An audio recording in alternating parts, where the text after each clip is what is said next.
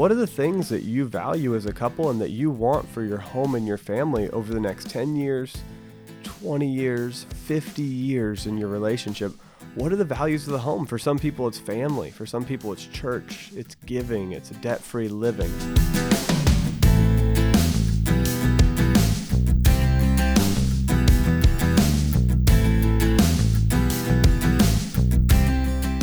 Welcome to Getting Money Right, a show dedicated to helping you achieve financial freedom through education and inspiration so you can be free to pursue your true life's purpose.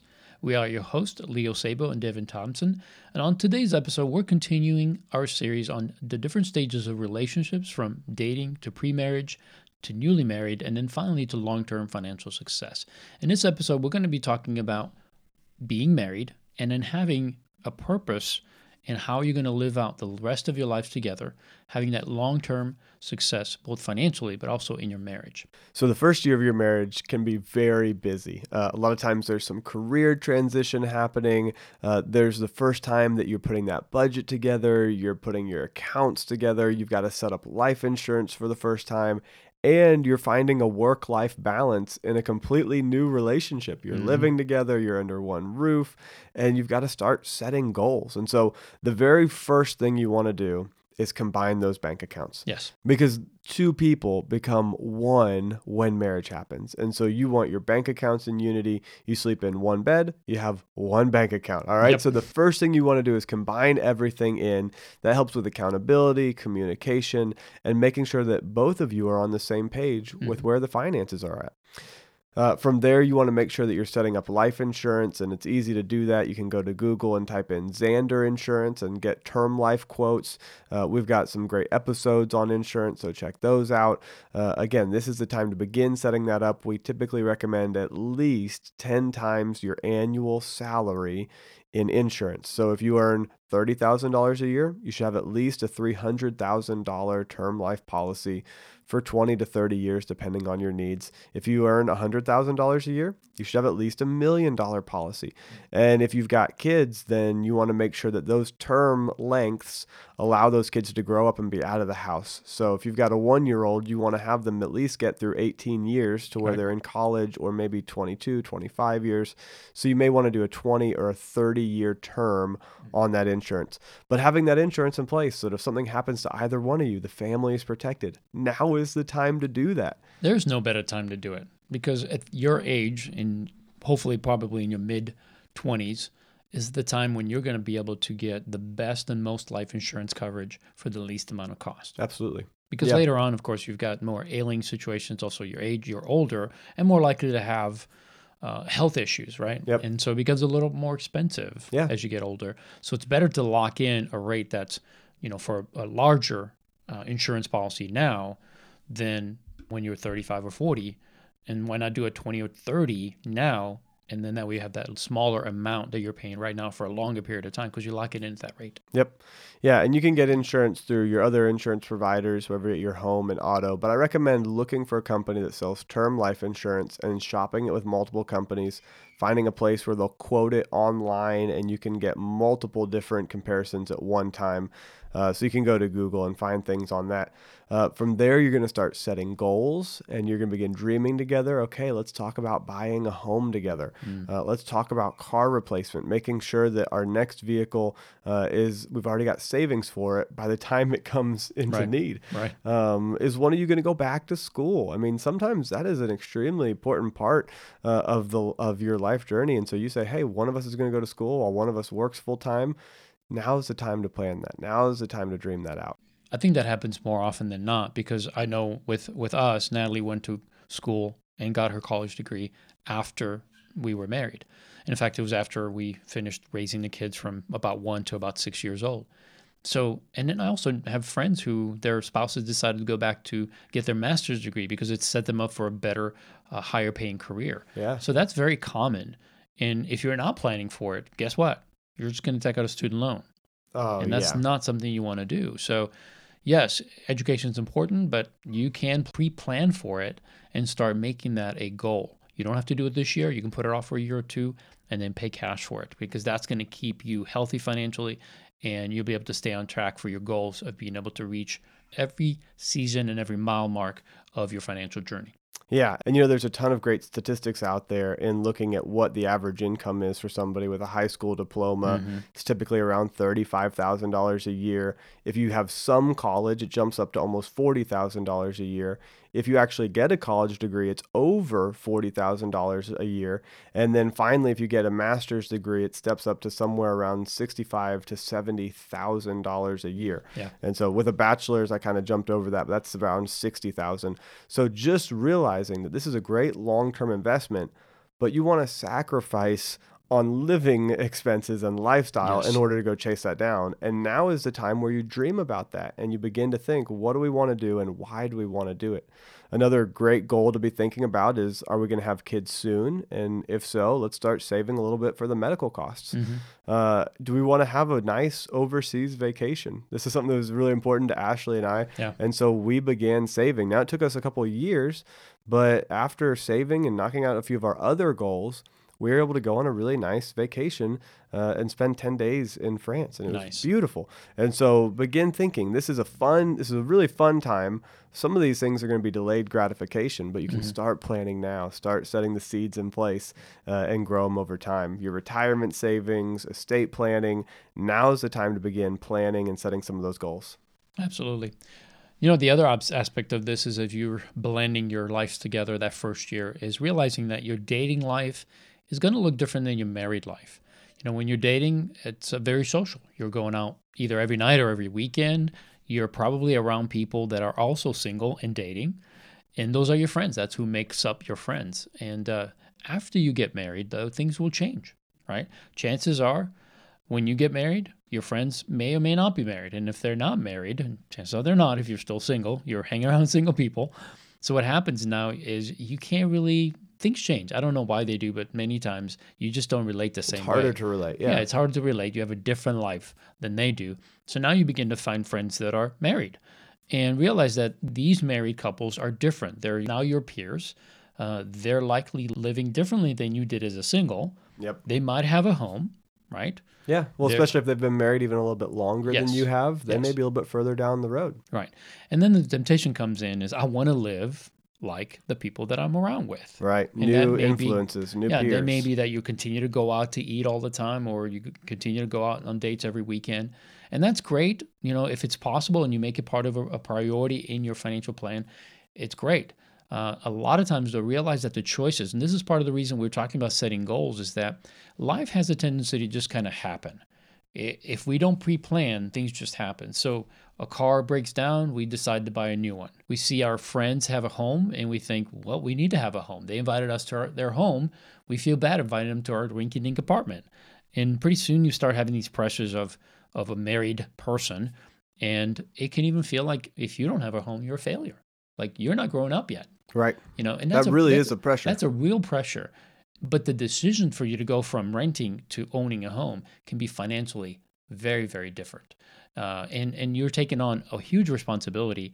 And if you do it too soon, it could really financially set you back and, and cause some situations and some problems financially long term. So yeah, Leo and I have both counseled people recently and talked through all of the expenses of owning a home mm-hmm. and not just the mortgage payment but the taxes and the insurance and going through the electricity and the water and everything that boils into that house payment there is there is a lot more than the average person is thinking. Oh yeah. And so both of us, and probably the last month, have sat down and walked somebody through that equation and helped them have more peace about waiting to purchase a home and kind of pulling away from that peer pressure. Mm-hmm. Because when you see everybody else going out and buying a home, and most people are not doing it with good financial decision making, mm-hmm. uh, the vast majority of people are taking on too much debt too early in their life and then they're hoping they can make it.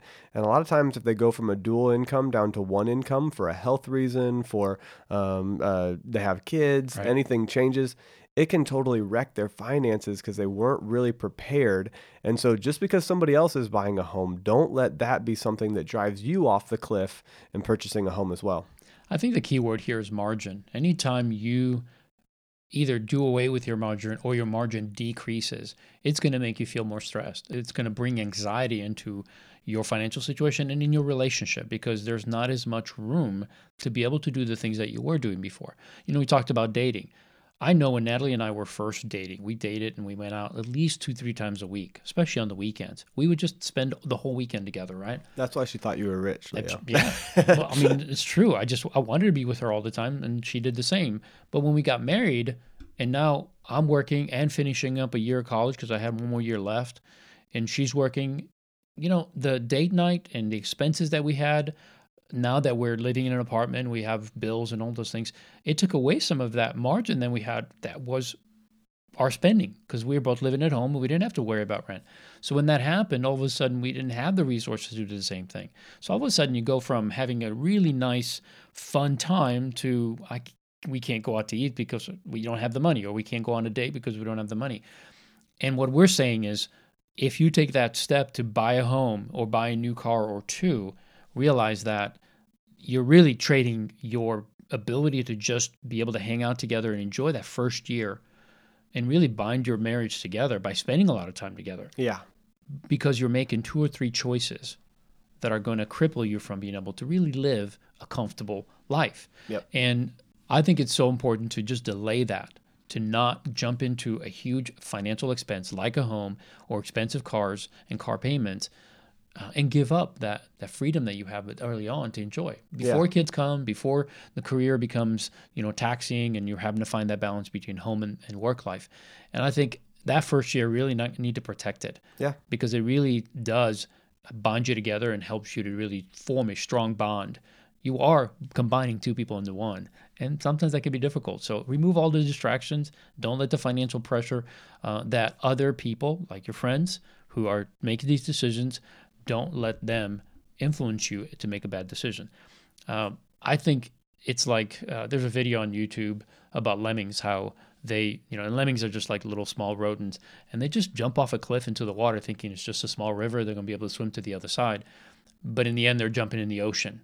And, you know, it's a mass suicide, basically, what happens. And sometimes I think when I look at the, the direction that people are going, I think that, that it's like lemmings. You know, we're just going to do what everybody else is doing and and I've learned to see that as a as a warning. When I see everybody doing the same thing, everybody's jumping into housing, everybody's jumping into the market, everybody's buying stocks, everybody's buying.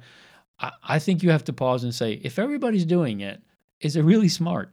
Yeah. Yeah, because you have that herd mentality yes. where you see everybody going the same direction and then you start to get a little bit of greed and thinking, well, I don't want to miss out. The right. fear of missing out on what they're getting. So it's either greed or it's fear of missing out. Yeah. And either, either way, way, you're the being motivation's driven. wrong. Right. Exactly. Right? Yeah. And so, so don't be a lemming. Uh, go back and listen to episode 24 and 25 mm-hmm. of Getting Money Right and listen to Leo and I walk through the how the home buying process and what it is you need to have in place.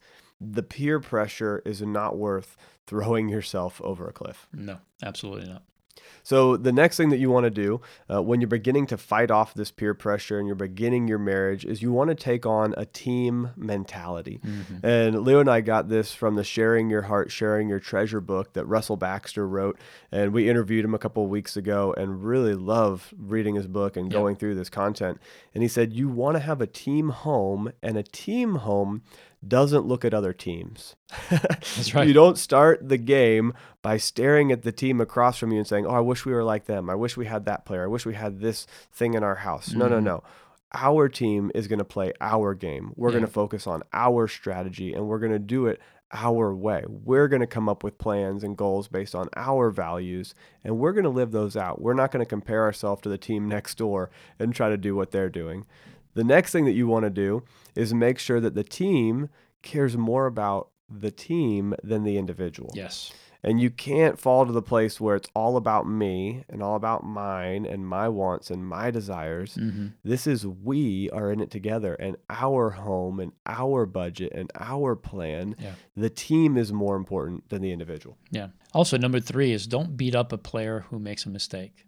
You know, shaming your partner, your spouse in this process is not going to yield any good result.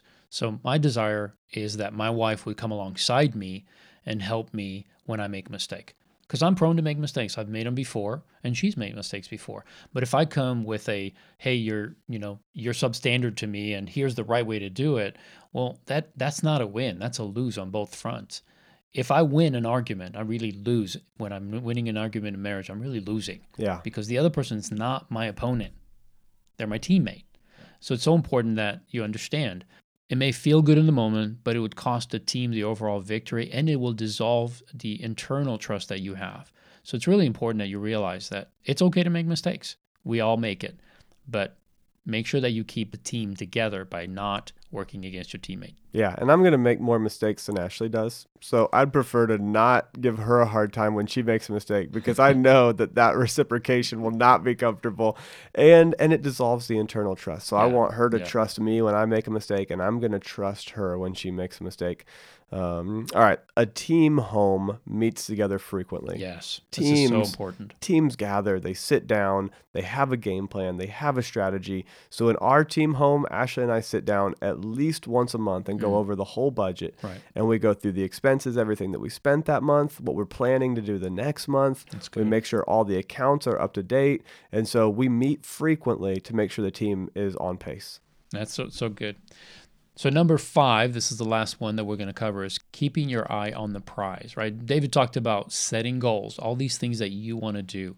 And the only way you're going to have a team home is when you just focus on where you're going.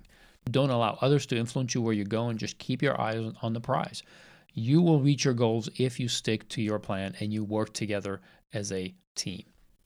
So, the next thing that you want to do is you're beginning your relationship together is discover your family's values. Mm. What are the things that you value as a couple and that you want for your home and your family over the next 10 years, 20 years, right. 50 years in your relationship? What are the values of the home? For some people, it's family. For some people, it's church, it's giving, it's debt free living. Mm-hmm. Uh, we've got a great values list that we got from a good group called Kingdom Advisors. And so we're going to put this values list up on leosabo.com in the show notes. And you can go through and highlight what are the values that are important to you. And so uh, we've got a huge list here, but uh, maybe one of you values adventure. Mm and this sense of wonder that we're going to go do something new and fresh uh, once a month, yeah. once a quarter. Like we're going to go visit a new restaurant or we're going to go travel to the next city over and experience something new. Or the next continent over. Or the next continent over. I mean, we're going to go to Paris for 10 take days, finances right? to get it done. It's going to take finances. So, but if you know that that's part of your spouse's values, then you can begin to put a plan in place based on those values. Right. Uh, what's another one, Leo? Another one, a big one, is contentment. Right. I mean, if if you don't find contentment in your lifestyle, in your marriage, then money will never satisfy. It, it, doesn't matter how much you have. You'll just go from one item to another, to a bigger house, to a bigger car, to whatever you you name it. Contentment is not uh, something that you just receive. It's something you learn, and it's based on looking at your situation and making decisions. What do I value, and how do I accomplish those values. So contentment it is a value, but it's also it's an indication that you have set a certain um, priority to how you're going to do what you're going to do, and then you just focus on that and don't let anything you know take you off of that path. Yeah, that's really good. Uh, another good value on here is a devoutness. And are you devoted to one another, mm-hmm. uh, or are you devoted to a certain cause? Right. Because that's a family value that we're devoted to um, the cause of Christianity and spreading the gospel, it's going to change the way we live. Sure. If we're devoted to taking care of puppies, it's going to change the way we live. I mean, our, we're going to have a bigger home with a bigger yard. I, whatever you're devoted to right. is going to impact. So maybe that's one of your family values is a level of devotion to something. It's great to go through and highlight these values and see, okay, what what do we really want to base our lifestyle on? Yeah. And generosity goes along with that, right? Because yes. if you have these uh, devotions to support certain areas of, of, of our society, whether it's, you know, an organization or cause, then it's going to mean that you're going to look at your finances in a way that you can break off a certain portion to devote to these causes. Yeah. So another one is health. You know, this is a pretty big one because depending on what how you see your health, it could be something as simple as hey, I just want to consistently get involved in some kind of activity like a sport or I want to have a gym membership where I'm constantly, you know, able to go back and, and, and stay healthy. But then it could also mean the kind of food you consume. Yep. Right. If you're, yep. if you really want to be healthy and you believe that, hey, everything gluten free, everything organic is, is what I want and it's a value of mine well, that's going to make a big difference in how much money you spend in that area of your yeah. of your budget. Your groceries may go up, and you may have to lower another category. Exactly. So, so again, these values dictate how much you spend in these different areas. So it's important that you identify them rather than just spend the money and then wonder why is it that we cannot get by. Or yeah. Why is it that we're getting into debt? Yeah. And here's what I, I would say is these values are important because they identify the things that matter the most to you. But if you don't clearly identify them, then you're going to spend money equally in any area based on reaction rather than forethought and pre uh, preparedness, right? Just ahead of time thinking, this is what we're going to do. And that's what a budget allows you to do, right? It allows you to put the kinds of resources to these areas of that you value the most. And that way you're not spending and squandering your money on things that you value less, that are not as important to you. So that's why we're making such a big deal of these values, that it allows you to to think through these things and then put a plan of action based on these things. Yeah, I'm going to read some of these quickly so you get a feel for what these values are. And then you go through the list and you highlight your own. So, accountability, accuracy, achievement, adventure, uh, assertiveness, balance, belonging, calmness, cheerfulness, commitment, community. You'll go through this list and you'll highlight the ones that are important to you. And even as we're just talking through some of these, maybe there's words that are coming to your mind, mm. things that are important in your life that you say, hey, when I sit down with my spouse, I want to make sure that our lives are based on these values. And your spouse is going to have a few other values to add into that. And you want to create a new family together in unity around those family values. Mm-hmm. So we want to put these in place. And then we want to look out okay, what does our family look like 10 years from now? Because we live based on these values. Right. And begin to paint a picture of a vision of the future that says 10 years from now, because we're living with health as a family value, we have uh, we're more physically fit, we're more spiritually healthy, we're more relationally healthy.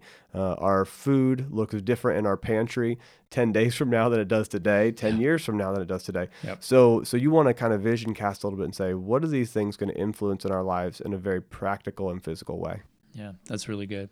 So, in the time that we have left, David and I would like to touch on four dangers, major dangers to watch out for in marriage. Because again, our purpose is for you to have a long term financial and marriage success.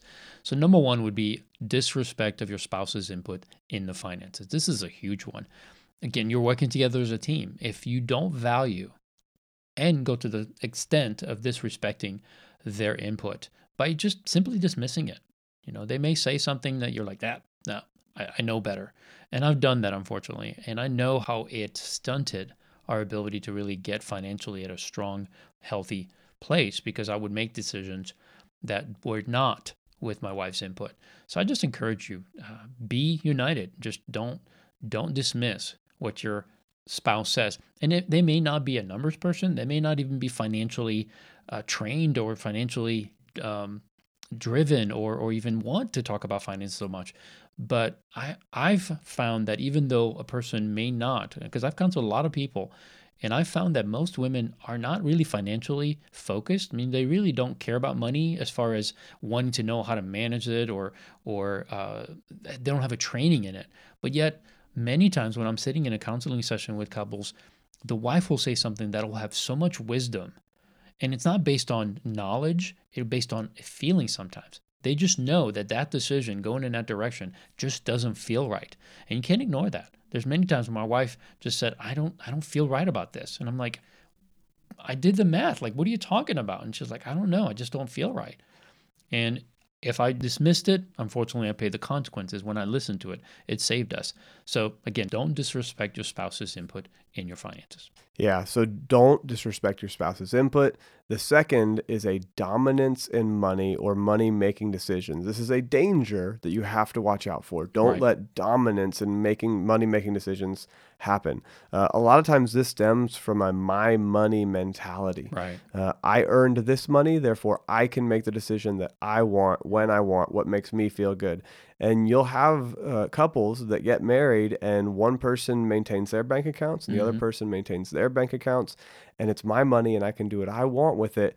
And all of a sudden, there's a dominance. And what if one person stays at home and the other person earns more money? Right. And now it's like, well, I'm going to tell you what we do with our finances. Right. right. Uh, and then even on the flip side, what if one person's earning all the money, but the person staying at home is managing the budget and starts to dominate the decision making and doesn't let the income earner in on the situation? Mm. It really doesn't matter who earns the income and how it's budgeted. It Right. matters that we're in unity and that together we're making these decisions.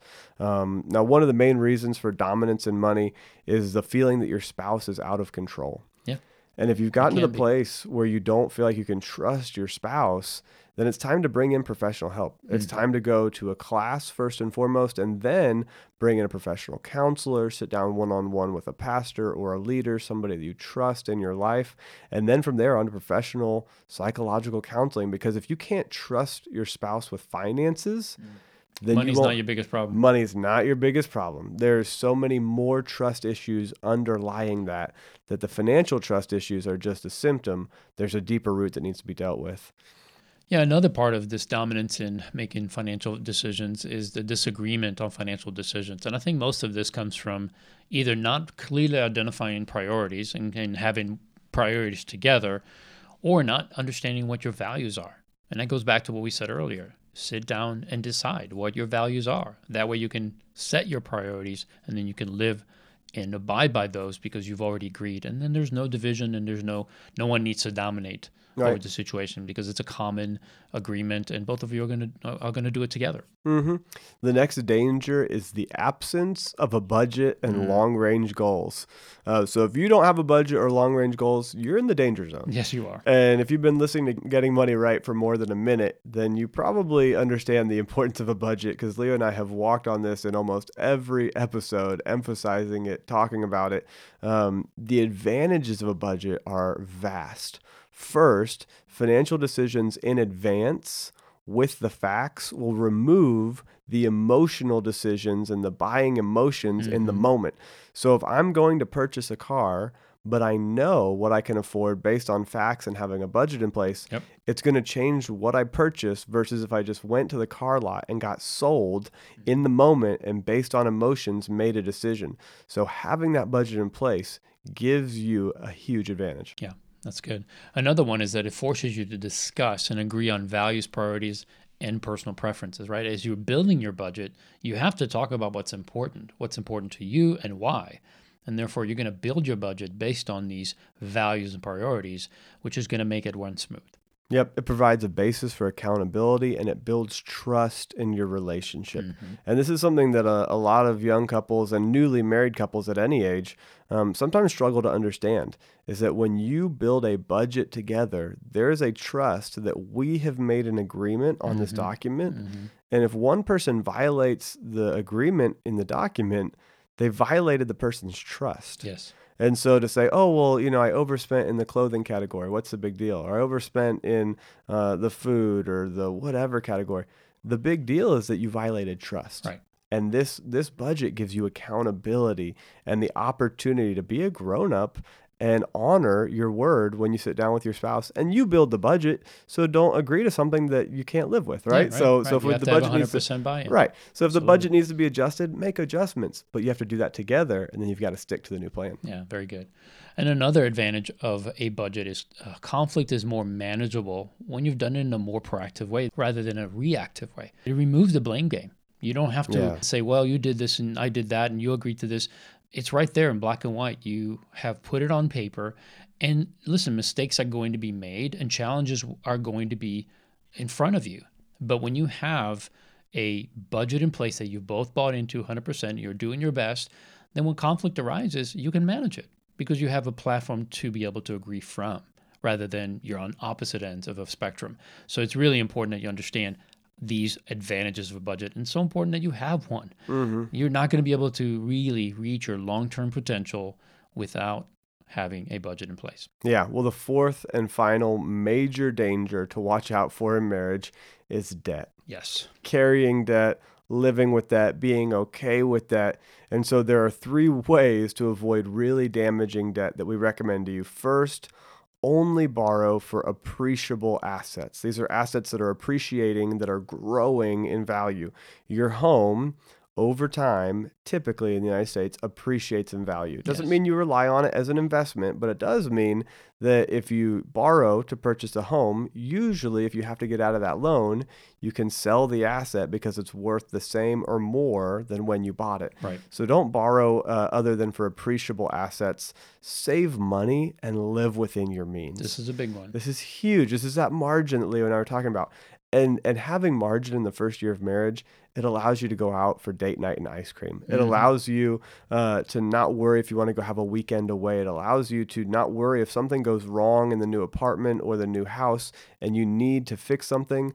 It just takes all the pressure off. So living well below your means even if the home isn't as nice or the apartment isn't as nice or the car is not as nice just the margin will bring a level of safety and security. Yeah and another way to avoid uh, the, the effects that debt can have, the damaging effects, is is to downsize. You know, sometimes you have to take a step back and say, is this debt and whatever asset I bought, whatever I wouldn't say asset, whatever material thing I bought, is it necessary? Yeah. For me to experience this kind of stress, is it really worth it? And I'll tell you, I, this is one of the things that I always encourage people that I coach that if they have some assets, things they can sell in order to improve their financial situation, I always tell them this, this is the fastest way to financial peace. Get rid of some stuff, get rid of the debt, and if you have to downsize for a season to pay off your debt, then absolutely take advantage of that. Well, I want to end with a verse from Ecclesiastes, and this is Solomon, one of the wisest people to ever live, is writing, and he says that two are better than one because they have a good reward for their labor. For if they fall, one will lift up his companion. But woe to him who is alone when he falls, for he has no one to help him up. Marriage is so important, mm. and it is such a blessing yes. that when you fall, you have someone to lift you up. Yeah, I love that. Unity is key. You know, pronouns matter. Two becoming one flesh. This is important. You're not one person anymore you are part of another human being. And that person not only completes you in the physical sense, but in the emotional sense in every other way. And this happens spiritually right away with marriage, but it doesn't happen physically right away. So it's important that you work at it, that you put in the effort that's necessary to bring that unity. So we hope that what we shared with you in the last three episodes will help you to have a strong and successful marriage and a strong and financial life. Yes. We hope that you enjoyed this episode. We want to say thank you for joining us.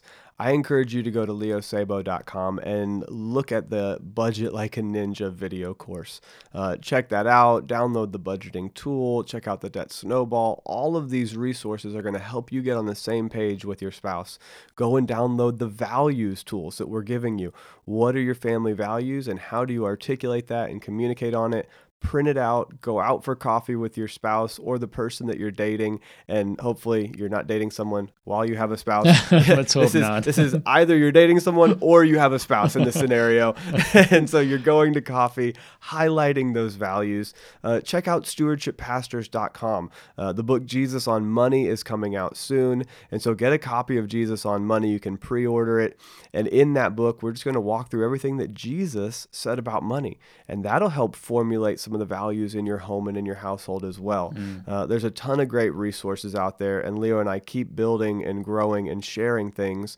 And as we share it with you, would you do us a favor and share it with others? Yes. Uh, will you email it to someone? Will you pass on the link? Will you go on your Facebook page and share the link from Leo Sabo's uh, you know Facebook page, from the Getting Money Right Facebook page? Will you help others find the material and the content? Literally, just take the episode that you're listening to now and click on the share link and text it to your best friend and just say, hey, been listening to this. Uh, think this was a fun episode. You should check it out.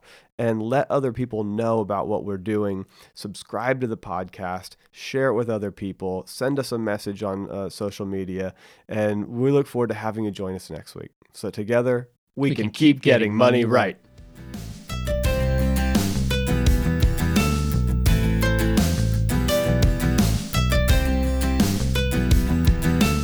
Another one is that it forces you to discuss and agree on values, priorities, and personal preferences, right? As you're building your budget, you have to talk about what's important, what's important to you, and why.